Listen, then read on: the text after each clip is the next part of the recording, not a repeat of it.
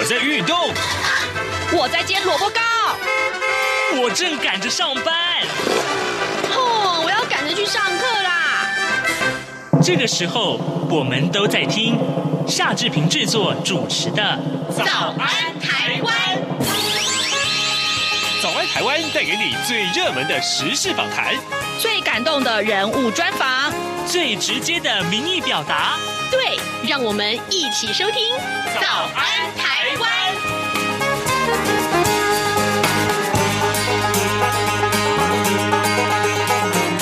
早安台湾，我是夏志平。今天是二零二二年的六月七号，星期二。您还记得上个礼拜志平曾经为您访问过观光导游协会的理事长许冠斌和理事张尚伦两个人吗？他们两位呢，告诉志平啊，其实他们已经做好了准备，要迎接疫情解封之后的观光业复苏。而就在啊访谈结束之后啊，交通部立刻就宣布了对国旅观光的补助案。今天呢，志平就要为您专访金宜大学观光系副教授黄正聪，请黄老师为大家详细的介绍这一波的国旅补助方案。马上就请您收听今天的访谈单元。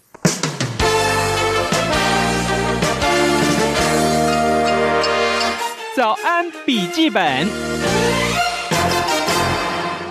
这里是中央广播电台台湾之音，各位听众您好。我是夏志平，今天早上志平要跟您探讨这个话题。呃，我记得在上个礼拜啊，我们曾经讨论过台湾的这个旅行业啊，啊、呃，尤其是观光产业呢，呃，在这个疫情严峻之下，其实啊、受到了很多的重创。但事实上，我们看到的观光导游们，呃，其实已经做好了准备。当然了，我们今天要再来看一看这个重要的新闻。国旅的补助啊，要提早到七月十五号就要上路了。那么住宿啊，这每晚的补助有很高很高，那团费也补助了不少。所以呢，今天我们要为您来讨论这样的话题：观光产业是疫情海啸受创的第一排。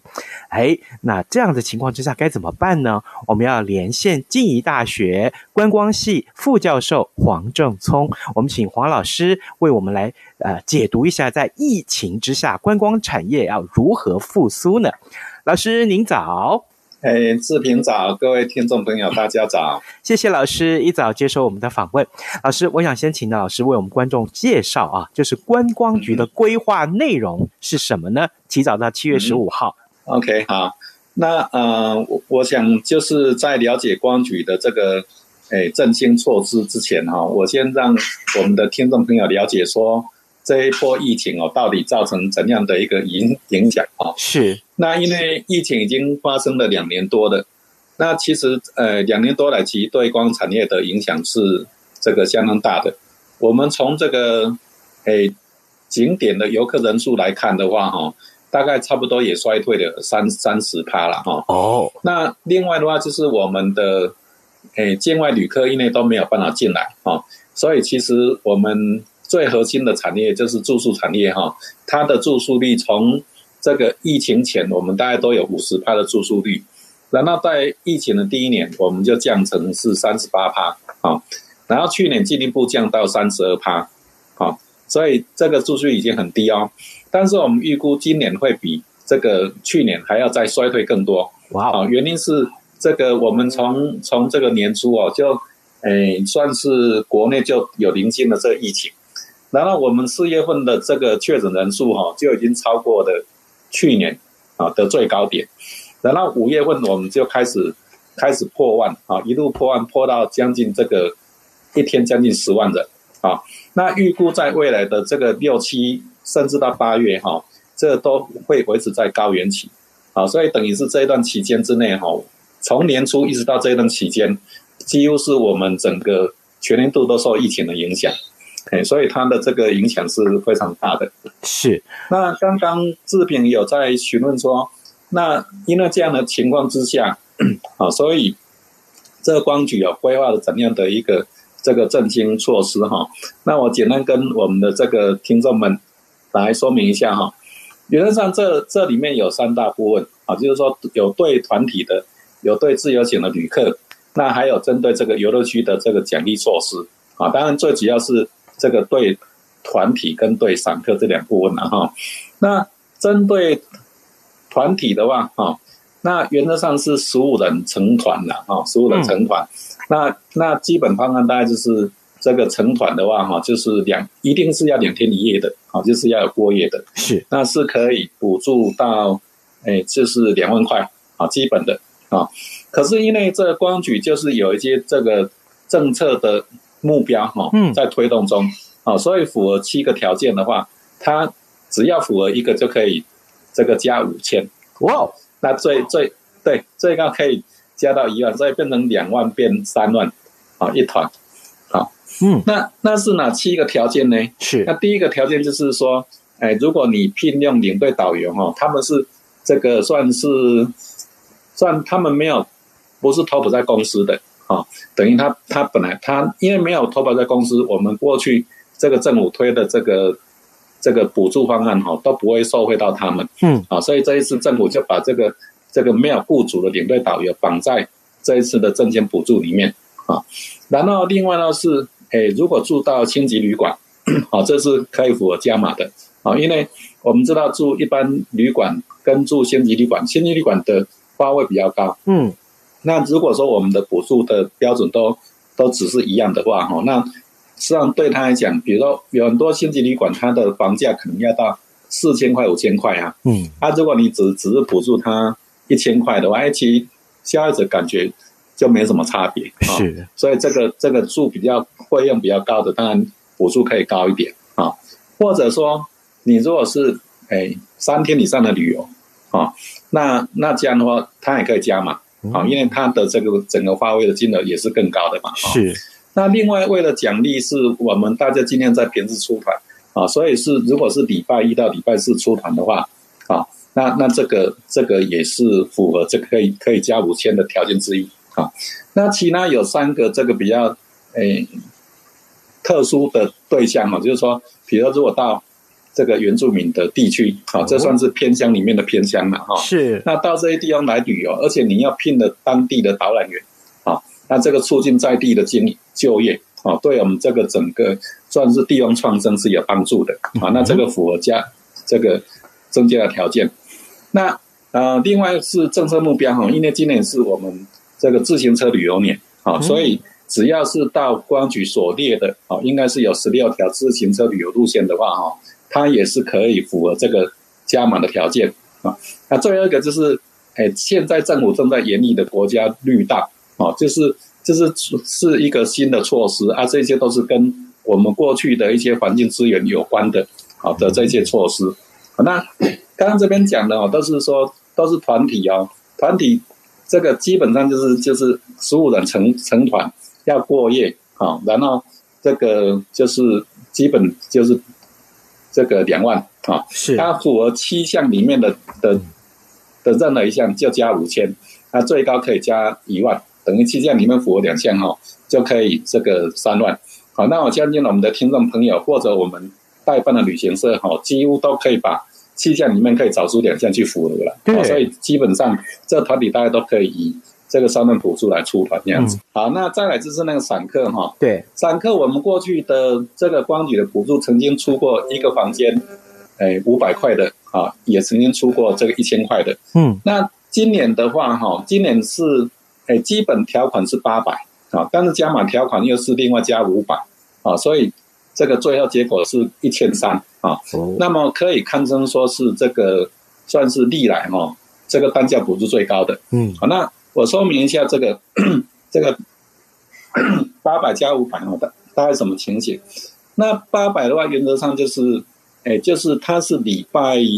这个天到礼拜四啊，就排除礼拜五跟礼拜六的住房。嗯，这是这是基本条件。然后当然就是。当然就是要过夜了啊，是基本基本条件，这就是八百的基本原则啊。那什么情形可以加五百呢？啊，就是因为我们同样的话，旅宿哈，就是有星级旅馆啊，然后有浩客民宿啊，然后有环保旅馆啊，就是大概是属于这些类别的哈，嗯，算是在政府政策里面在宣导的方向哈。那它它符合的话，就是就可以加五百哈。可是这一次比较特别是这个，因为又要鼓励民众去打疫苗啊，嗯，所以变成说只要是打好打满三剂的人哈，去出游住宿的话，他也可以加五百哦，所以变成说因此哦，就就是这个可以拿到一千三。那因为现在打三 G 的已经很普遍了，是啊，就是我们一般家庭里面，因为一我们过去的经验哈，这个这个国旅补助出游啊，应该是我们一般民众出游哈，应该是因为也可能是两人啊，也可能是四人。那一般的国旅平均其实是三人啊，但是因为国旅补助哈，它是用房间算的啊，所以可能过去。可能大家会克难，就是四个人住一间，嗯，但是因为有国旅补助下哈，所以大家可能四个人很可能就他会住两间哦。所以我们国旅补助的过去经验是平均是二点五人，嗯，比一般的数字是略少一点点。是，这这是这是这个的情形。哦，那刚刚讲就是说，在这个三剂加满的条件之下哈，我我在想以后这个国力补助应该大部分都会符合。这个加五百的条件，哦，所以等于这一次的这个平均成本哦，应该每个房间就是一千三，啊，这样的情形是。好，各位听众，今天早上志平为您连线访问静宜大学观光系副教授黄正聪。我们请黄老师呢在节目中啊，跟大家来聊一聊，其实有关于呃国旅补助要提早到七月十五号开始，原本是九月啦，那现在提早开始，其实对大家来说都是一个好消息。可是老师从刚刚您刚刚的这个解说里面来看，这样的补助对象是分成团体跟个人两大区块啊，呃，从金额来看，是不是还有可以再提高的地方呢？那么，老师您的建议会是什么？呃，从金额来看的话，呃，今年哈，至少刚提到就是说，在自由行的部分哈，哎，一个房间可以到一千三，这个大概是以前这个历来大概是已经是算补助最最优惠的了哈。嗯，那团体的话，我们刚刚讲的话是算。团体的条件大概跟往年大概是差不多的哈。那我们刚刚讲的那一部分大概就是针对诶一般的哦哈。但如果是针这个，如果是针对离岛的话，那他是不用到十五人出行的啊，应该就是六人好就可以符合他的补助条件。啊，因为到离岛的话，我们就是还要再买机票，对啊，所以它的它的成本是比较高的。啊，所以如果说。假设你到离岛去，就是已经要花费到这个诶、哎、六七千块，然后才补助一两千块哈，这样的诱因可能还不足，嗯啊，所以所以这一段的话，就是就是诶、哎，算是整个补助标准，算有比过去的要有再拉高一些啦。我想这这可能是在疫情之下哈，那个那个政府对于整个。协助光产业是是有在加码一些这样。嗯，好的，好，那呃，各位听众，今天早上志平为您连线访问的是。静宜大学观光系副教授黄正聪，呃，黄老师呢为我们从国旅补助看这件事情谈起啊。我相信大家呃，对于在疫情虽然有这么多人的感染，每天有这么多人的感染，但是呢，其实正在走向一个所谓的集体免疫的道路上。那如果可以的话，大家在做好防护安全的前提下啊，还是可以出门去走一走，这点是非常重要的。我们接下来进一段广告，广告过后马上再请老师为我们分享其他的内容。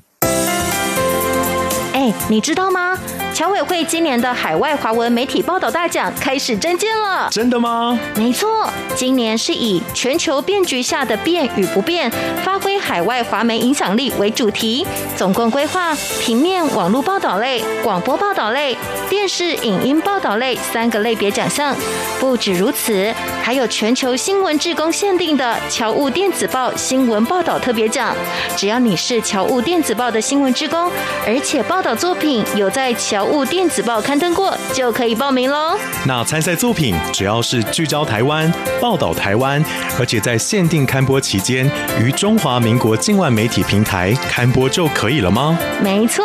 把握时间，在七月三十一日前上网完成报名。那我赶紧上二零二二海外华文媒体报道大奖官网查询相关征件规范，网址：https: 冒号双斜线大写 c a o m 的大写台湾 dash 大写 w o r l d net。以上资讯由中华民国侨务委员会提供。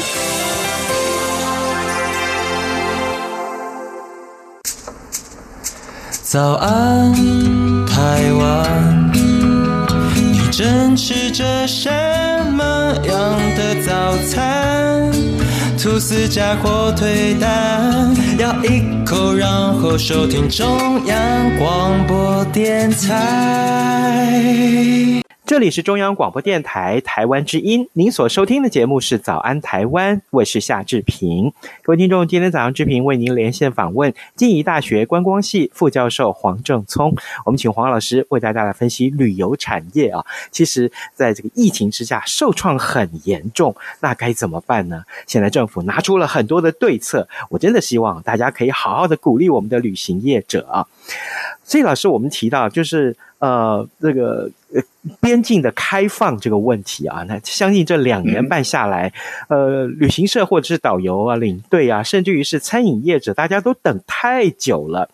呃，上个礼拜哦，刚开始的时候，我跟各位听众再说一次，就是上个礼拜我们跟观光导游协会啊进行专访的时候，他们提到目前正在紧锣密鼓做很多的准备。所以，老师，我们趁还没有。正式来开放，呃，是不是老师也对政府或业者们提出一些建言呢？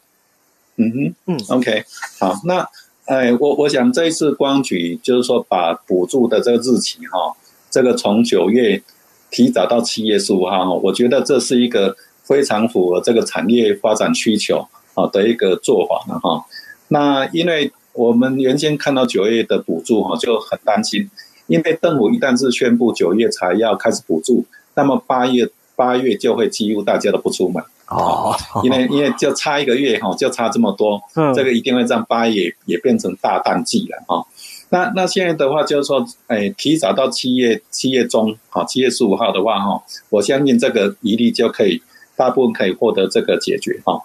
对，但是我在想，就是说国旅问题现在这个算是走上一个这个健康的方向了哈。嗯。但是那个，哎，可惜就是说到目前为止，我们还没有宣布这个开放边境啊。那我我觉得这个现在已经进入六月份了哈，我是建议我们的这政府应该可以在这个这个积极一点哈，就是加速规划这个边境的开放。嗯，那一般边境开放就分两部分，一个是这个，哎，外国人来台湾啊，一个是国人可以出国啊。那我们现在的阻碍就是说，因为我们现在是。目前是这个隔离是边境隔离是要七天的，好，那有规划最近要宣布改为这个三加四，啊，对。那事实上我们看周边的很多国家哈，他们已经都是变成是边境不用隔离的，啊，那呃几乎现在全世界哈或者我们主要的来来往国家，目前大概就只有中港澳跟台湾是边境必须要要这个算是隔离。啊，那其他像包括日韩啊、新加坡、泰国啊，甚至到越南、菲律宾哈，其实他们都已经是是不用隔离的。对，好，那呃，当大家开始旅游，如果说这个诶，大家互互开始在交流啊，如果别人都加入，我们没加入哈，我们可能就因此就会会就往人家一步了哈。这个是国从国际竞争来看，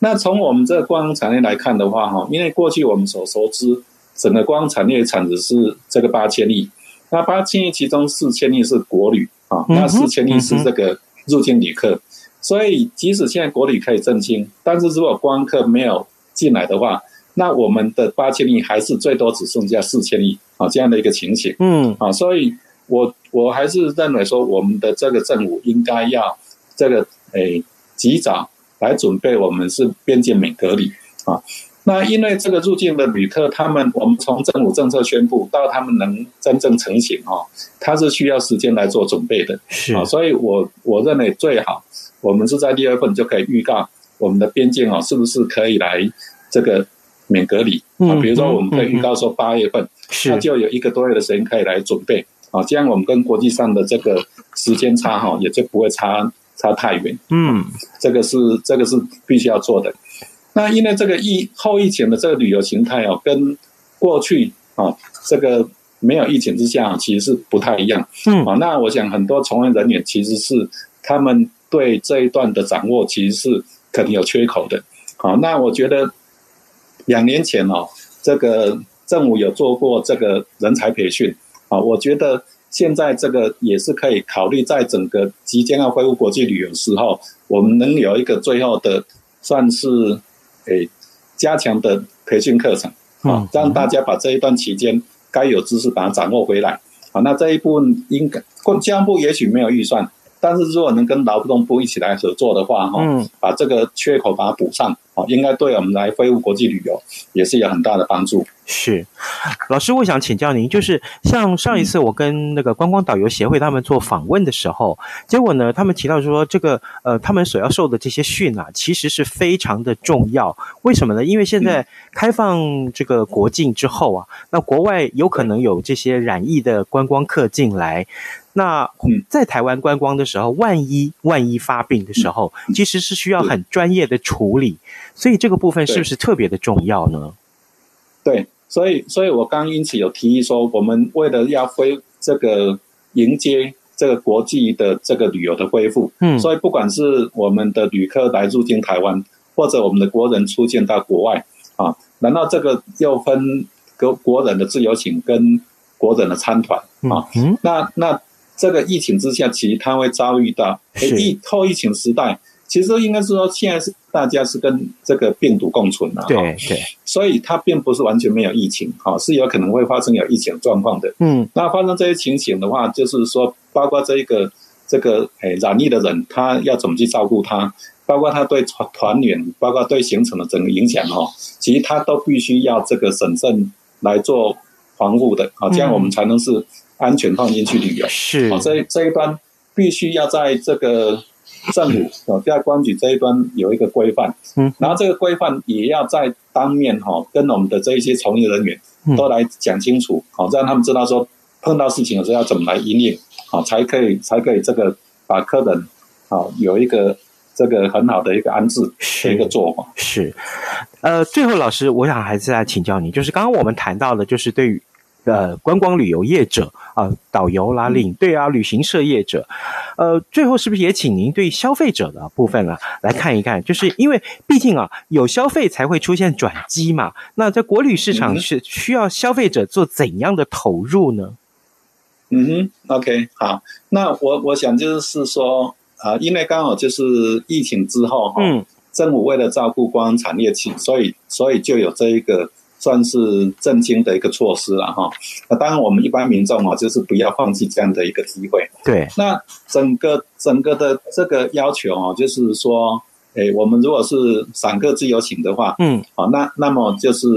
诶，刚刚有提到，就是一个房间是可以达到一千八百到一千三嘛，哈。那当然，这是鼓励我们民众就是打好疫疫苗啊，然后来放心出游，好，这样的话都可以。这个如果打满三剂。好，有一个人当代表的话，哈，就可以拿到这个一千三的补助，啊，那呃，但是我们也注意到，其实团体旅游的补助哦，它其实是更优惠的，啊，就是假设你你自己组一个十五人的团体，啊，那它可以补助到三万，其实一个人的补助哦，是是到这个，诶，算到两千块哦，刚刚的一千三哦，如果两两三个人共享，其实一个人可能才四五百块而已，对，那现在变成团体，它就可能变成有。这个一个人两千，啊，这样的差别，啊，所以这个民众哦，就是说我们鼓励出游，啊，然后要打满三剂，啊，然后你也可以这个自己组团体，啊，当然这个这个申请补助必须透过旅行社，啊，所以到时候就是跟旅行社来来协商说，哎，多少是回馈给旅客，多少是留给旅行社的，啊，那那在我们两年前的安全旅游补助，啊，自由行跟团体哦是。参加团体不影响自由行的权利，是、哦，所以这是这对，这是可以用的。那当然这边也是鼓励民众可以这个放放心来出游了哈、哦。就是我们现在实际是这个提早到七月中的优点哦，嗯，就是说我们是可以这个让高原期可以缩短哦。怎么说？如果如果如果一直拖到九月份，那整个高原期就拖得很长哦，哦。所以这是民众端的。那再一个给民众端的提醒，可能是说，因为虽然看起来是五十几亿很大的钱哈，嗯，但是这个钱是有可能在两个月内就要用完的啊，所以所以所以我们民众可能也是要留意这样的讯息，啊，尽早规划自己的行程啊。当然，我们政府这一端也是这一点，可能可能也是要留意，嗯，因为这一次的补助的优惠措施，其实比过去要要高一点啊，是。所以如果说真的是两个月就用完。那我们七月中本来预计用到十一二月呀、啊，结果结果如果在八九月就结束的话，那这样我们很多这个从业业者，当他接旅客的订单说要十月份来入住，哎，到到时候是不是有预算可以补助哈？又是一个必须要考量的事情，好，所以可能这个我们到时候不管是政府业者或民众哈，对于整个预算的使用前景，可能都要来特别留意。那那总共大概政府会花花费多少的经费来补助呢？那投入这些经费补助，大概又可以创造多少的这个观光效益啊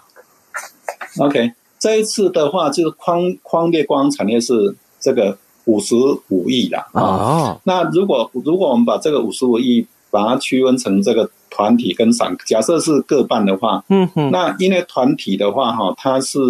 一团是三万嘛，嗯，所以二十七亿的话大概是九万团。啊，那一团十五人，所以这个是大概是一百三十五万人。嗯，啊，那散客的话是假设也是一半二十七亿。啊，那这样的话，这个换算起来大概是，因为一个房间是一千三嘛，哈，嗯，所以这样约略是两百万个房间。是啊，然后过去经验是一个房间是二点五人，啊，所以大概是有五百万人是可以参与的。哦，啊，等于是团体是一百三十五万人，那散客的话是五百万人。啊，合起来大概是六六百多万的人次可以参与的。嗯，好，这大概是整个可以受惠的人数。那呃，其实哎，这个比较有趣的就是说，我们政府去哎花预算去鼓励民众出游。嗯，那因为因为我们这个补助是部分补助，也就一个房间是补助一千三，但是两个两三个人去玩这个两天一夜哦，其实他大概会。创造大概是七千多块的消费，是。啊，那有消费就会带动税收，对，所以他又带动了一千来块的税收，嗯，好，所以政府只投一千来块哦，然后又创造一千来块的这个政府税收，其实这样带动之下哦，其实对政府的负担其实并并没有那么高，哦，但是这样经过一个刺激的作用之后，它带动了这个效果，哦，应应该可能就会有，诶，可能达到六倍的效应，所以我们的。这个投五十五亿哈，是可能就要创造三百多亿的观光产值。嗯，对，好极了，各位听众，今天早上志平为您连线访问的是静宜大学观光系副教授黄正聪。我们请黄老师在节目中跟大家来解说啊，其实有关于国语的补助，呃，本来是预定九月份才开始，但现在呢，呃，提早到七月十五号开始了。呃，老师呢，对很多的消费者也提出了建议啊，如果可以的话。多多出游吧，当然是在一个打好三 G 的这个、嗯、呃前提之下啊，大家注意安全，还有注意防护工作。我们好好的一块来振兴我们的观光产业。也谢谢老师跟我们的分享，老师辛苦了，谢谢。哎，你知道吗？侨委会今年的海外华文媒体报道大奖开始征件了，真的吗？没错，今年是以全球变局下的变与不变，发挥海外华媒影响力为主题，总共规划平面、网络报道类、广播报道类、电视影音报道类三个类别奖项。不止如此，还有全球新闻志工限定的侨务电子报新闻报道特别奖。只要你是侨务电子报的新闻志工，而且报道作品有在侨务电子报刊登过就可以报名喽。那参赛作品只要是聚焦台湾、报道台湾，而且在限定刊播期间于中华民国境外媒体平台刊播就可以了吗？没错，把握时间，在七月三十一日前上网完成报名。那我赶紧上二零二二海外华文媒体报道大奖官网查询相关征件规范，网址：https: 冒号双斜线大写 clj。A O M 的大写台湾 dash 大写 W O R L D net。以上资讯由中华民国侨务委员会提供。